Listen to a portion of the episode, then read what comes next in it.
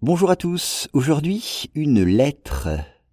Une lettre rare écrite par l'empereur français Napoléon Bonaparte dans un anglais de débutant sera exposée à Paris avant les enchères de ce week-end.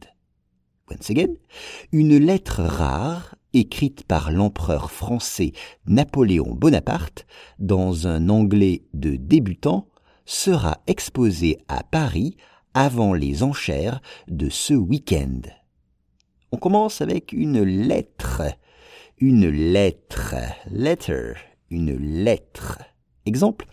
Aujourd'hui, j'ai envoyé une lettre par la poste. C'est rare. Aujourd'hui, j'ai envoyé une lettre par la poste.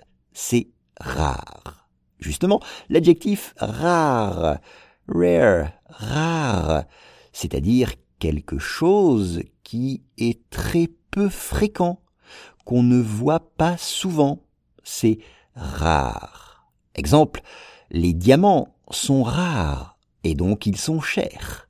Les diamants sont rares et donc ils sont chers. Ou bien l'or est un métal rare. L'or est un métal rare. Cette lettre a été écrite.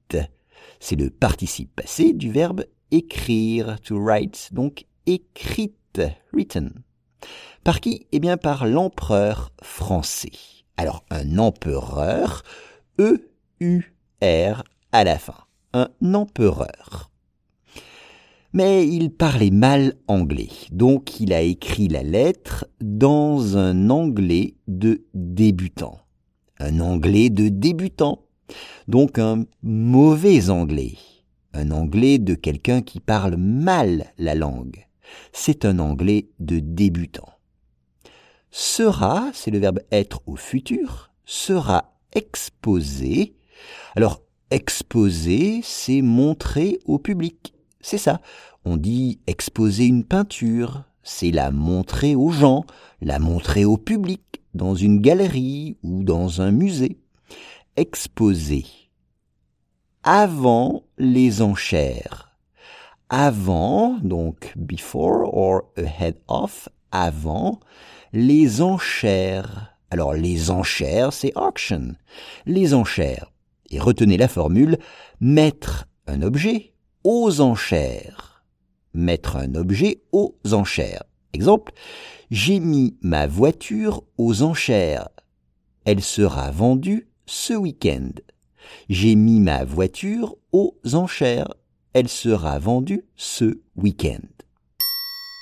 Une lettre rare écrite par l'empereur français Napoléon Bonaparte dans un anglais de débutant sera exposée à Paris avant les enchères de ce week-end.